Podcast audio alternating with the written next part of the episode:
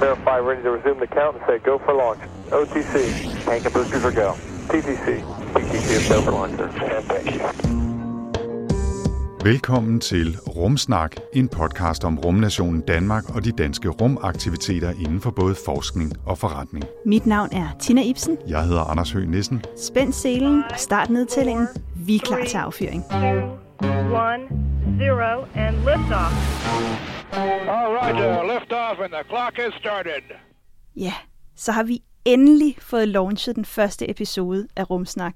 Det har vi godt nok glædet os til længe. Det har vi i hvert fald.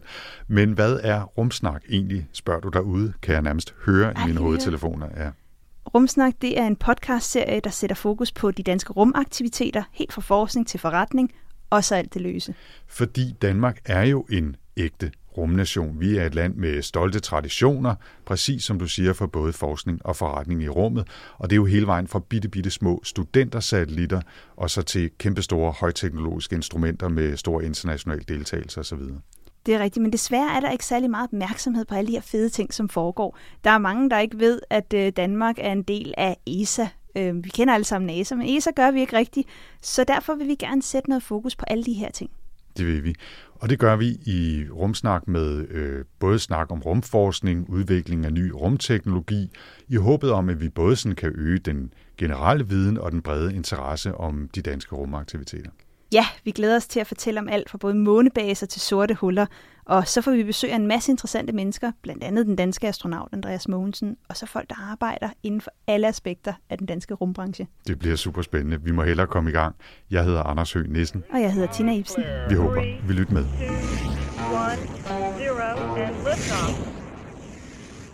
I den første episode her af Rumsnak, der skal vi se tilbage på Danmarks rumforskningshistorie.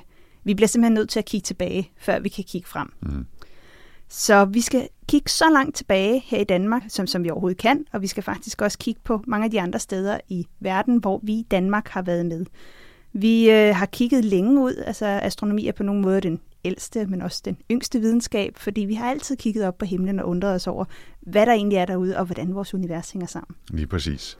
Men det var jo først med Galileo, vi fik øh, teleskoper, som, som vi tænker på dem i dag, og først langt senere jo op i nitten halvtredserne, at de første satellitter blev sendt ud i kredsløb om jorden, og man kan sige, at den moderne rumalder indtrådte, ikke? Jo, og selvom man tit ofte taler om Galileo og Albert Einstein og sådan nogle mennesker fra, fra udlandet, så har vi faktisk haft nogle rigtig prominente figurer her i Danmark, som øh, har været kan man sige, centrum for meget af den forskning, der er foregået. Blandt andet Tycho Brahe er jo i en klasse helt, helt for sig selv. Ja, det må man sige. Det var i hvert fald det første navn, der dukkede op i mit hoved, ikke? Når man siger store danske astronomer.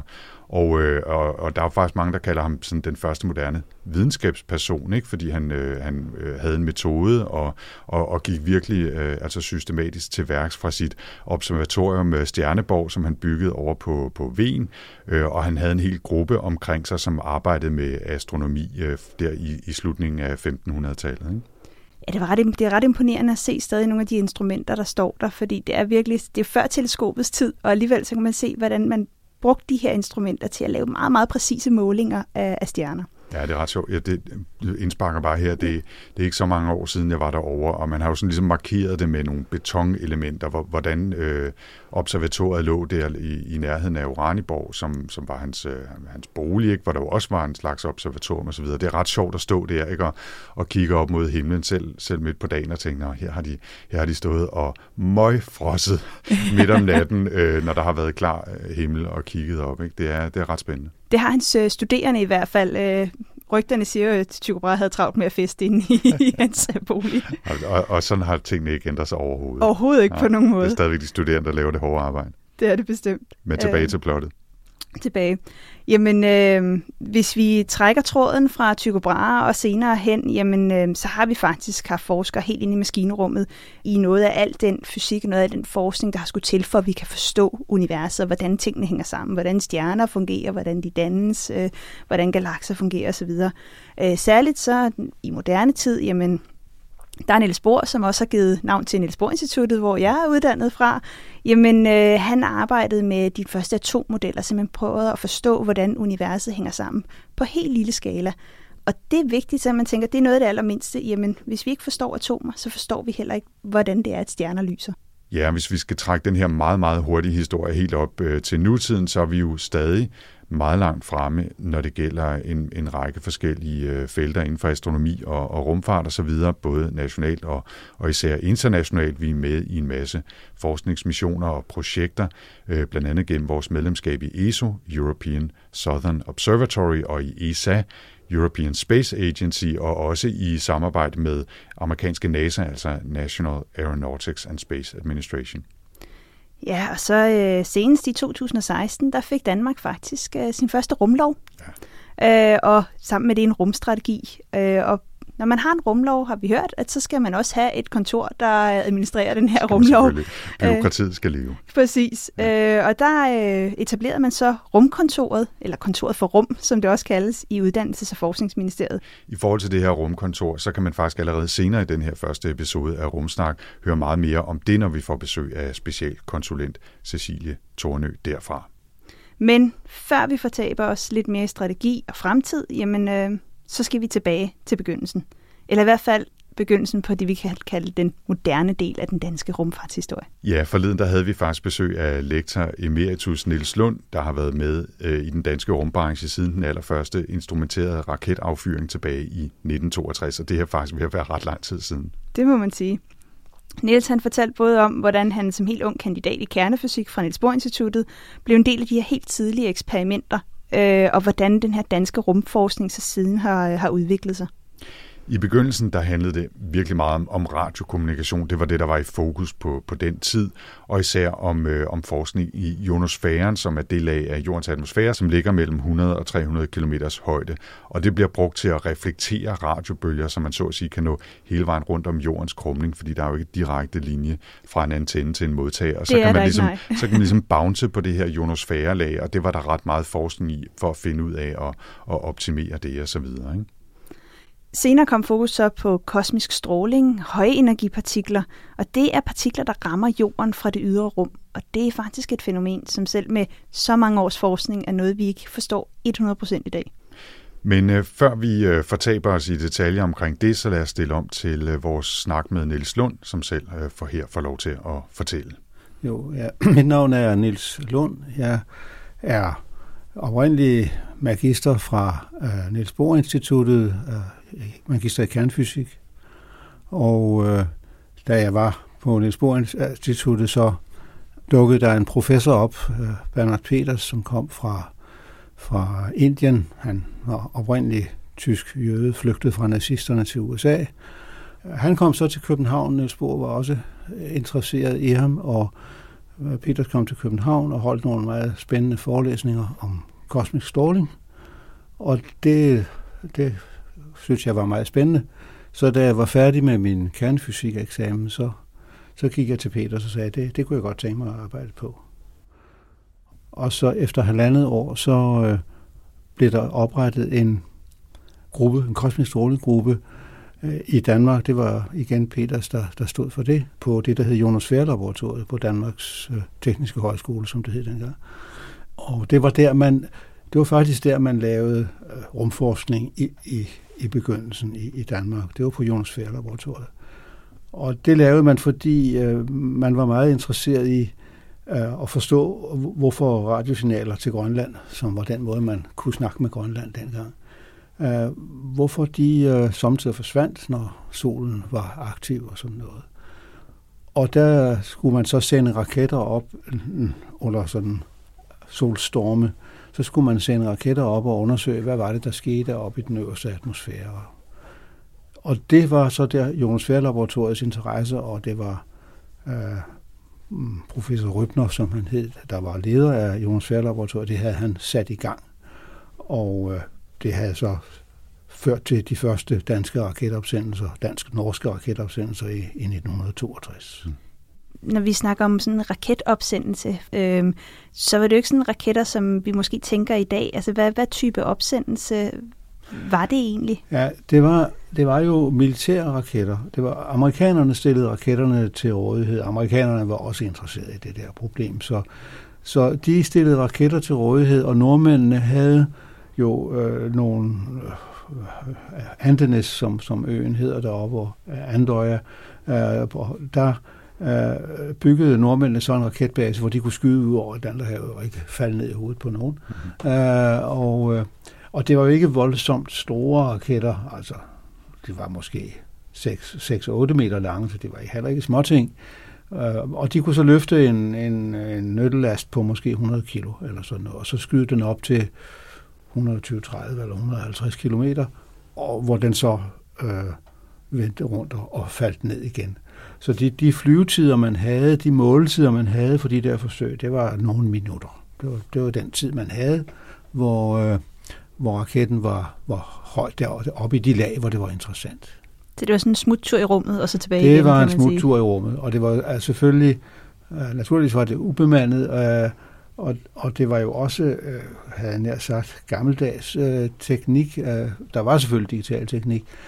Uh, de første computere var jo bygget, men, men al den uh, elektronik, der var ombord i de raketter, det var, det, det var analog elektronik, og signalerne var analoge signaler, som blev optaget på store spolebåndoptagere, uh, som, som stod på jorden.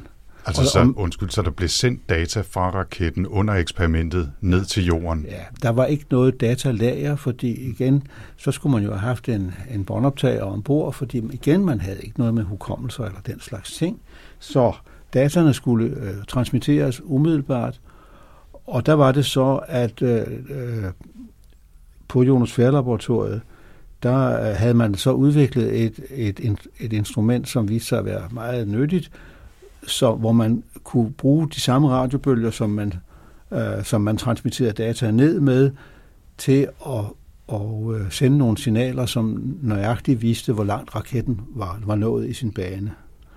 Øh, og, og det var et overordentligt nyttigt øh, øh, type instrument, kan man sige, som alle mennesker, der fløj raketter, skulle bruge. Så det blev en eksportartikel simpelthen, og det Eurosfærelaboratoriet er bygget i massevis af de der og tjente penge på det, og det var en meget aktiv øh, øh, hvad hedder det, laboratoriechef, som hed Ove, Ove Petersen, og han, han var den, der virkelig satte det der i system, og han brugte alle de mange penge, altså de, de penge, han tjente på det, hvad det nu var, eller et, et, et, et laboratoriet tjente på det, på at ansætte flere ingeniører og skaffe sig gode maskiner og godt udstyr osv., og det førte til, at Jonasfærelaboratoriet faktisk havde et meget, meget godt navn i europæisk rumforskning i, i den tidlige tid, og, og, og også derfor blev bedt om at bygge elektronik til satellitinstrumenter, også til de første europæiske satellitter. Ja, så det er jo tydeligt her, at de danske forskere var rigtig dygtige og havde også en stor international betydning.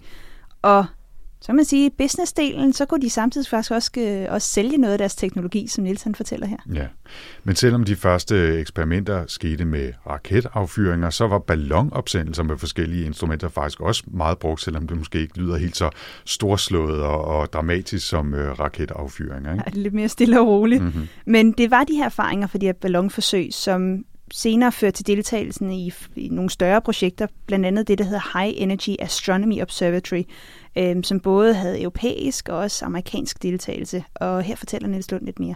Vores ballonflyvninger begyndte i nitten otteogtres, og, og øh, det lavede vi sammen med, nogle, med franskmænd, og vi fløj dem fra Frankrig, og det var selvfølgelig også dramatisk. Det, det er den, lige så dramatisk som raketopsendelse. Sådan en stor, øh, tung ballonlast, der vejer et hundrede og tyve til tredive kilo. Der skal man jo ikke spøge med. Man skal ikke komme til at få en hånd viklet ind i noget, for så bliver man taget med op. Ikke? Altså det, så det, det, det er en alvorlig sag. Um, og øh, det havde vi så øh, succes med at flyve fra, fra Frankrig, og øh, franskmændene, som vi arbejdede sammen med, øh, de havde jo allerede en rumforskningsorganisation, og de så så, at, at NASA inviterede til, at man kunne komme med forslag til nogle, nogle store satellitter, der skulle studere kosmisk stråling. Men det projekt, øh, det kom så til at hedde High Energy Astronomy Observatory. Det var det NASA-projekt, som vi kom på. Og det var jo faktisk ganske imponerende, at to europæiske grupper i konkurrence med ti til tyve amerikanske grupper fik lov til at besætte en tredjedel af nyttelasten i sådan den der meget store satellit. Det var nogle, oprindeligt var det nogle kæmpe satellitter, og det projekt kollapsede så, som rumprojekter har det med at gøre en gang imellem. Og så blev der så bygget nogle, nogle, nogle dele op i. Altså, nogle af de instrumenter, der var udvalgt, blev så udvalgt til at komme på en mindre mission. Ikke? Altså, så der, der var også noget dramatik i, i den udvikling. Men resultatet var, at, at fra det der ballonprojekt, som, som fløj første gang i nitten otteogtres og niogtres, der øh, kom vi så med på de NASA-satellitterne, og øh, den blev sendt op i nitten nioghalvfjerds. Og det var, det var et meget, kan vi sige, et succesfuldt instrument, og virkede godt i, i rummet. Og vi fik øh, en fin måling af, hvad grundstofferne i den kosmiske stråling var, hvilke grundstoffer der var. Og det var så jo en skuffelse. Fordi det var, det var præcis de samme grundstoffer, som, som vi går rundt med hernede på jorden. Og, og, og i, i nogenlunde de samme forhold. Der var faktisk meget lille forskel. Og så stod vi jo der med håret i postkassen. Altså, sådan er det jo med, med forskning. Ikke? Man, man har en teori, som ser ud som om, det kan da kun være rigtigt det her. Det kan, det kan ikke være forkert. Og så laver man en måling, og ja, så er det bare helt forkert. Så må man jo må man begynde at tænke en gang til. Og, og det, som, som man så altså er kommet frem til, det er, at okay, det, det kan godt være, at det er supernovaen, der le- leverer energien til den kosmiske stråling. Men hvor, de, hvor det bliver besluttet, hvilke atomkerner, der skal sættes gang i, og hvilke, der skal have lov til at blive liggende i den interstellare gas og sådan noget, det ved vi altså ikke rigtigt stadigvæk. Ja, som man kunne høre, så fortsætter arbejdet også i dag med den kosmiske stråling, fordi vi stadigvæk endnu ikke har forstået den fulde proces bag fænomenet, som altså her lektor emeritus Niels Lund fortalte. Okay, it's a nice ride up to now.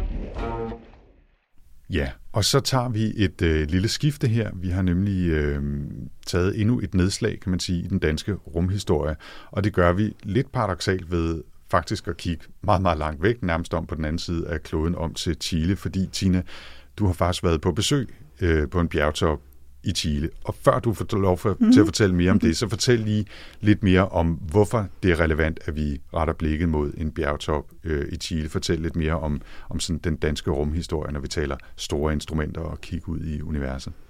Ja, altså bjergtop er jo altid fascinerende. Oh, det er ja. fedt at være på dem. Ja, ja. Men der var en grund til det. Ja. Øhm, og det er fordi, at selvfølgelig så har vi haft af de her raket affyringer. Øh, og ballonopsendelser. Og ballonopsendelser mm. osv., men en stor del af den astronomi og den forskning, der foregår inden for, for astronomi, det foregår faktisk med de her meget store øh, jordbaserede teleskoper.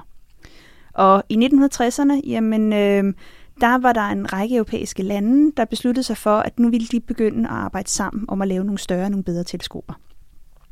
Europa er et rigtig dårligt sted at gøre det, fordi der er rigtig meget lysforurening, og vi bor rigtig, rigtig tæt her i Europa, og så er det ofte skyet og dårligt vejr. Så vi har en rigtig skidt atmosfære, der bare forstyrrer alle de her målinger. Mm. Så derfor besluttede man sig for, at lad os finde et sted, der er bedre end her i Europa. Og der faldt valget på Chile. Okay. Øh, fordi der er, det er et af de tørreste steder i verden. Du kan komme højt op på, på høje bjerge, øh, og det vil sige, at du har mindre atmosfære over dig til at forstyrre dine målinger. Og så kunne man lave en, en aftale med den chilenske regering om, at øh, jamen, lad os gøre det her sammen. Så bor der også begrænset antal mennesker, tænker jeg, ude i landet i Chile. Ikke? Så, der er langt mellem liv og langt mellem mennesker. Altså Atacama-ørkenen er et af de tørreste og dødeste steder. Det er et sted, man bruger som en en test øh, på Mars. Så det er det sted på jorden, der minder allermest om Mars overflade, som vi tror er død. Ikke? Mm-hmm.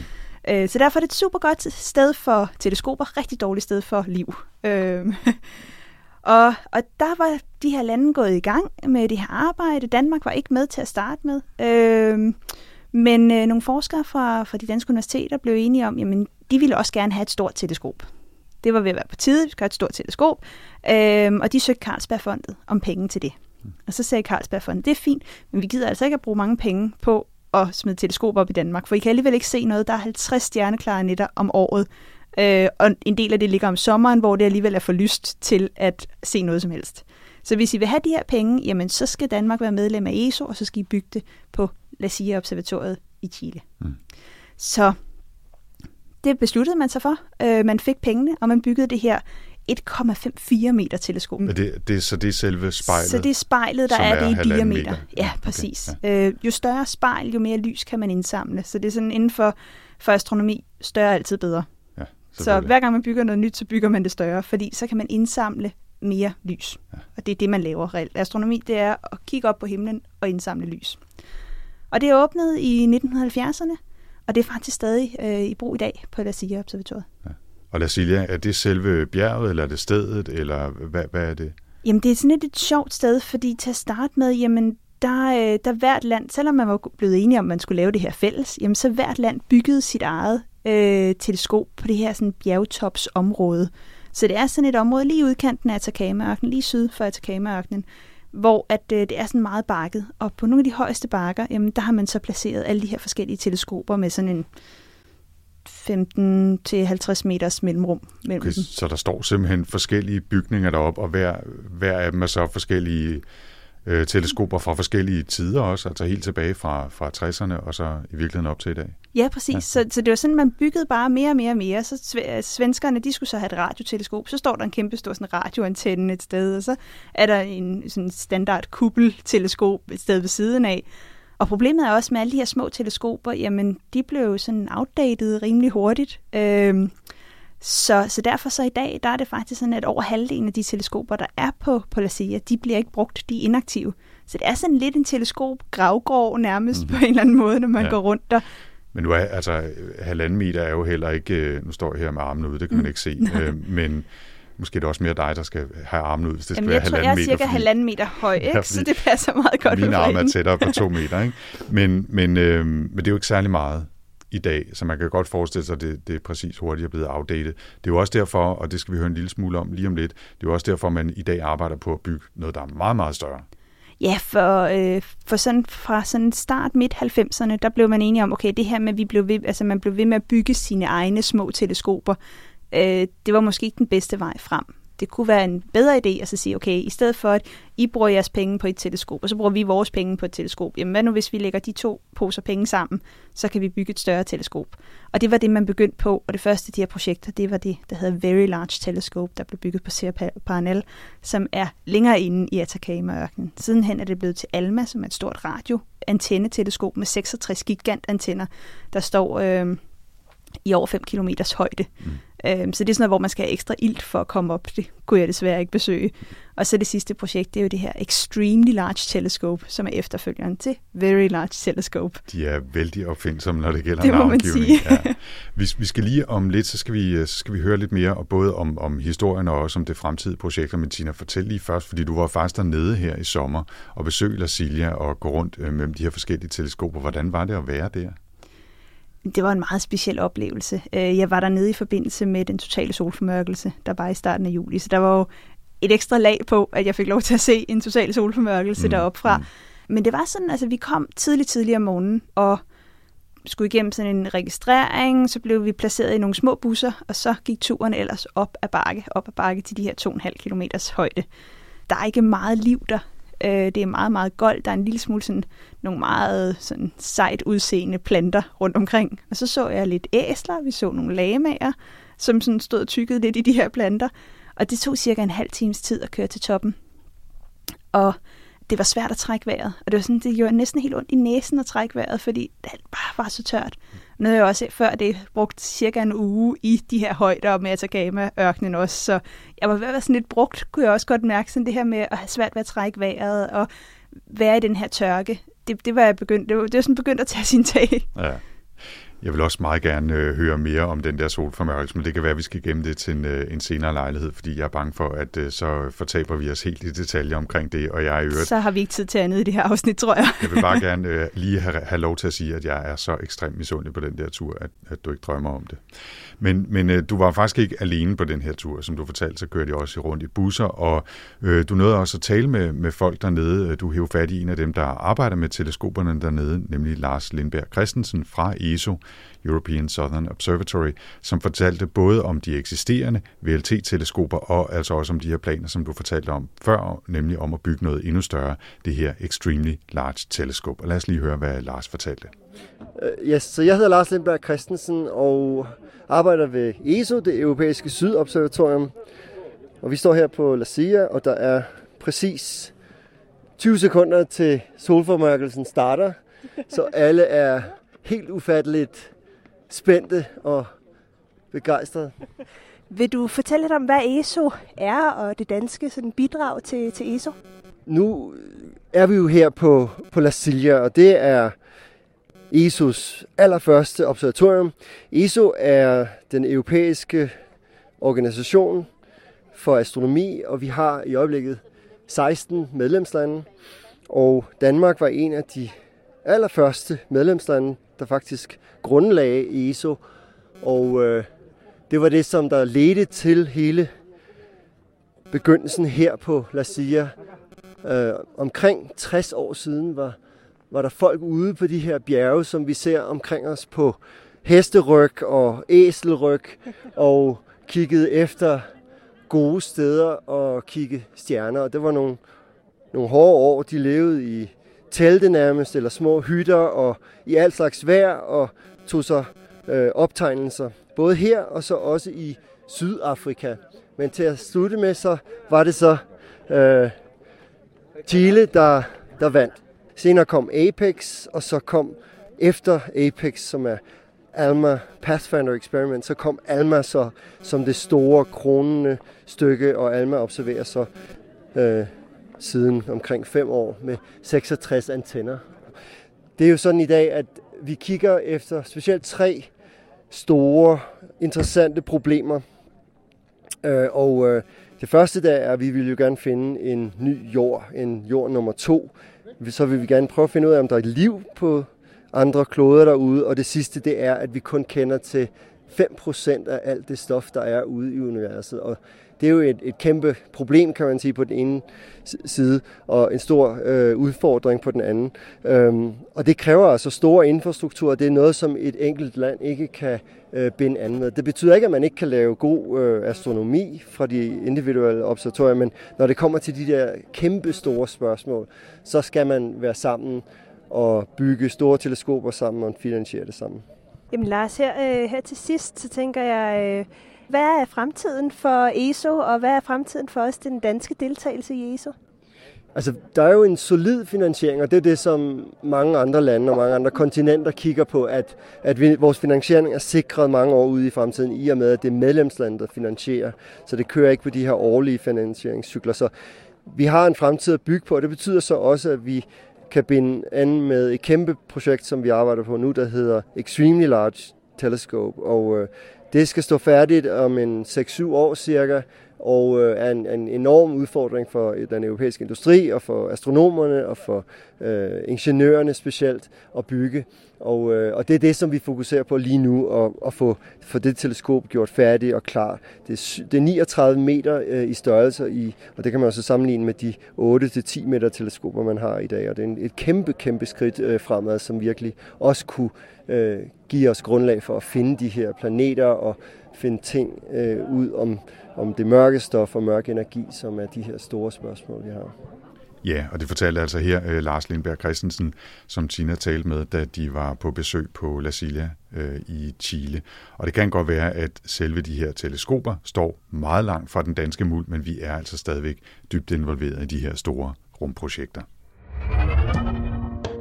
The pilot has successfully completed three out of four orbital flights. We have had one hundred percent success on our manned flights.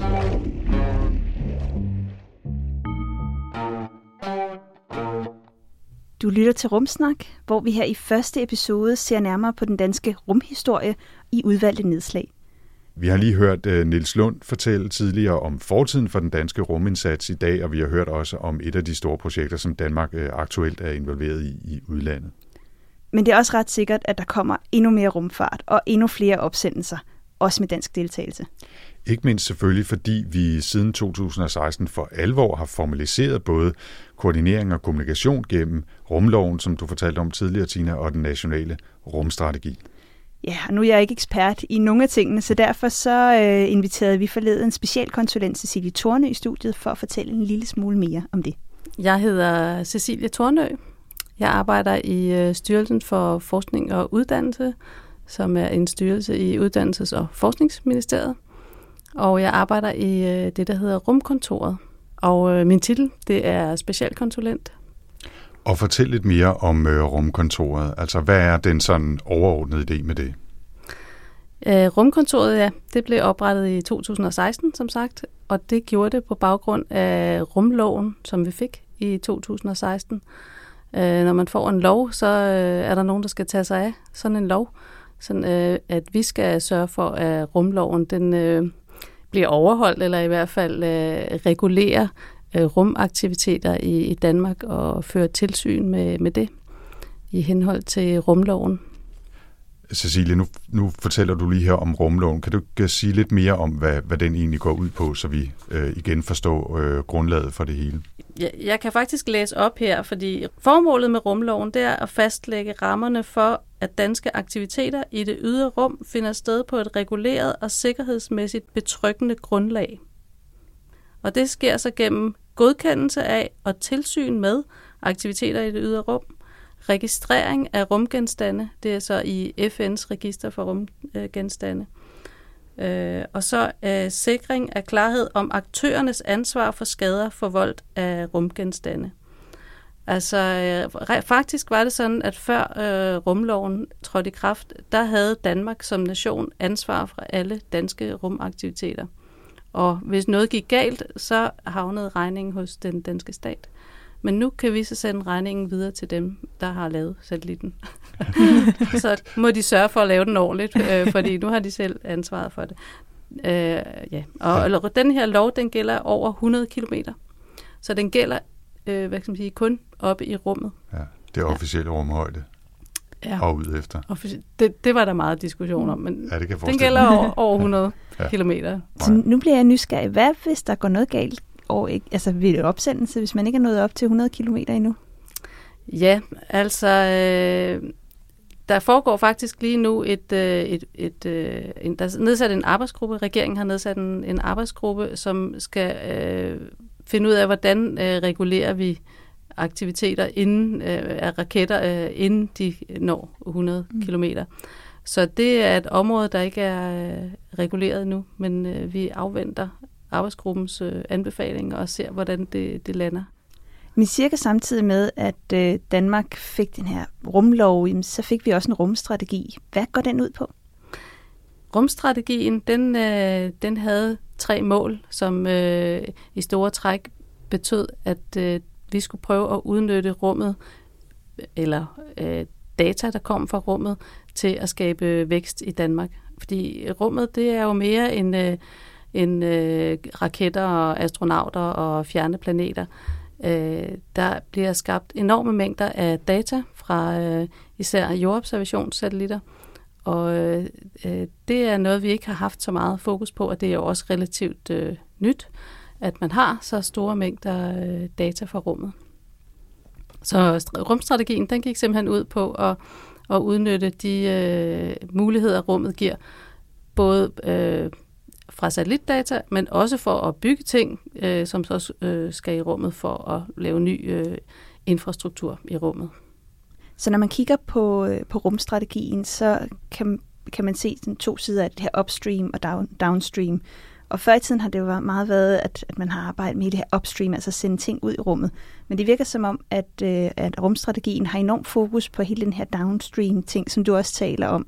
Vil du fortælle lidt mere om, om tankerne bag netop at sætte fokus på det? Det er jo helt rigtigt, som du siger, at traditionelt så har vi set rummet som noget med raketter og astronauter og fjerne planeter og øh, denne her lidt, øh, hvad skal man sige, spektakulære øh, del af, af rummet, øh, som også øh, har øh, en, en form for synlighed. Hvorimod øh, satellitter, når de først er deroppe øh, og sender data ned til jorden, så er det jo helt usynligt.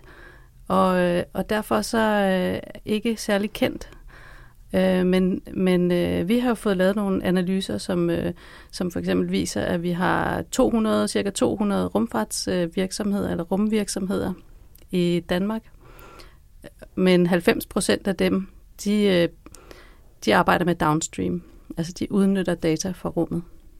Så strategien havde som formål at øh, sætte fokus på det usynlige, kan man sige, og også øh, række ud til til alle øh, til andre myndigheder især, øh, som også har en interesse i øh, at, at kunne bruge data fra rummet, øh, landbruget og øh, forsvaret og andre øh, myndigheder, som har har opgaver, som de kan, bedre kan løse øh, mere effektivt med øh, med data fra fra rummet med, med mere viden simpelthen. Kan du sige lidt om, Cecilie, hvordan I så har arbejdet siden I åbnede, altså i, i forhold til at fortælle om strategien, øh, kunne guide folk lidt, øh, måske ovenikøbet set nogle resultater allerede? Altså, hvordan er det gået i de her ja, tre års tid eller noget af den stil? Ja, altså et af de programmer, vi, vi for eksempel har i, øh, investeret i i E S A, skal udvikle øh, ny te- teknologi, både øh, teknologi, som skal sendes i rummet, men også teknologi, som, som øh, udnytter data fra rummet. Og øh, det er et teknologi, det er teknologiudviklingsprogrammer, som støtter danske virksomheder. Vi har netop haft en, øh, en runde øh, lige her i, øh, i løbet af, af foråret og, og sommeren, og har besluttet at tildele støtte til ni forskellige projekter, øh, og, og evalueringen af de ansøgninger, der kom ind, den lavede vi jo så på baggrund af de kriterier, som rumstrategien har, har sat op. Mm. En anden ting, vi har gjort, er at øh, hjælpe øh, D T U Space og øh, andre universiteter med at øh, få oprettet et Business Incubation Center, E S A B I C, som det hedder. Det er ikke endeligt øh, hvad skal man sige, etableret endnu. Øh, D T U Space, som, som står i spidsen for det, afventer stadig at få kontrakten med, med, med E S A. Det har været en rigtig lang proces på øh, tre år øh, nærmest. Øh, men øh, hvad skal man sige, vi, har jo, vi, har, vi er jo ansvarlige for samarbejdet med den europæiske rumorganisation, og øh, har hjulpet med kontakten der, sørget for at skabe kontakt mellem universiteter og, og virksomheder. At vi har, hvad skal man sige, faciliteret øh, det samarbejde, som har været nødvendigt for at, at etablere øh, E S A B I C. Den skal jo give øh, grobund for at danne øh, små nye virksomheder, startups, øh, som udnytter øh, rummet, både øh, rumteknologi og, og rumdata. Et opfølgende spørgsmål i, i den sammenhæng. Altså nu sidder vi jo her i Rumsnak og har fokus på danske rumaktiviteter, men som du fortæller det, og nu selvfølgelig især også i, i forhold til samarbejde med E S A, så er stort set alle rumaktiviteter jo i en eller anden grad hængt op på noget internationalt. Altså øh, rummet er over vores øh, allesammens hoveder, kan man sige, ikke? Og øh, kan du sige lidt om altså, den der dimension af spillet mellem Danmark og nationale øh, strategier, øh, love, aktiviteter, øh, visioner og så det internationale, selvfølgelig især i, i forbindelse med E S A? Ja, altså øh, Danmark er jo et, øh, et lille land, så, øh, og, og rumfart øh, bliver, øh, er, jo, er jo dyrt og øh, kræver ofte øh, samarbejde. Men, men samtidig så i dag så bliver så er der også teknologier, som øh, som er som gør, at Danmark kan kan spille en en rolle selv. Altså for eksempel de her små øh, CubeSats. Øh, så nogle ting bliver mindre og, og billigere at, at producere til til rummet, og, og det gør så, at Danmark får en får nye muligheder for at være med, selvom at vi er et øh, et lille land. Ja, her hørte vi altså specialkonsulent Cecilie Tornø fra Rumkontoret, og vi skal nok lægge, lægge links til mere info i vores show notes. Man kan tilmelde sig nyhedsbrevet eller læse mere om de tre hovedområder, eller grave sig dybere ned i rumstrategien og rumloven. Så er det blevet tid til at sige tak for denne gang, denne første episode af Rumsnak, hvor vi altså har set på den danske rumhistorie. Ja, og vi mener altså sagtens, at vi kan kalde Danmark for en rumnation. Med en rumlov, mere end to hundrede rumvirksomheder og en forskning i alt muligt, og det er noget, der strækker sig hundredvis af år tilbage, jamen så er der altså rigeligt, vi kan tage fat på i den her podcast, og det glæder vi os godt nok til. Det gør vi. Vi vender tilbage igen om fjorten dage med episode to, hvor vi ser på den forskning, der foregår på den internationale rumstation I S S, og vi har både besøg af rummediciner Lonnie Grove-Petersen og den danske astronaut Andreas Mogensen. Og der var så øh, en aften, hvor jeg sad ude i Cupola, som er vores vinduesmodul, og slappede lidt af og kiggede ned på jorden, um, og så kunne jeg se, at, at vi nærmede os sådan et kæmpe uvejr, og begyndte så at filme og fotografere så godt, som jeg kunne. Og det viste sig, at jeg havde været rigtig, rigtig heldig, uh, og havde fanget både Blue Jets, men også Red Sprites, to forskellige slags kæmpe lyn. Um, og det var, det var meget, meget imponerende. Ja, en lille snas her fra vores uh, snak med Andreas Mogensen. Vi håber, I vil lytte med igen her i Rumsnak, podcasten om de danske aktiviteter i rummet. Hvis I ikke kan vente fjorten dage, jamen så kan I finde os på Facebook. Vi har en Facebook-side, der hedder facebook punktum com slash rumsnak. Man kan også følge os hver især på Twitter. Brug hashtagget rumsnak. Jeg hedder selv at Tina Ibsen. Og jeg hedder at Anders Stade fire N D tre R S. Rumsnak, det er en podcast, der er sponsoreret af Thomas B. Trisfond, og den bliver produceret af Potlab. Jeg hedder Anders Høgh Nissen. Og jeg hedder Tina Ibsen. Tak for denne gang. Thank you.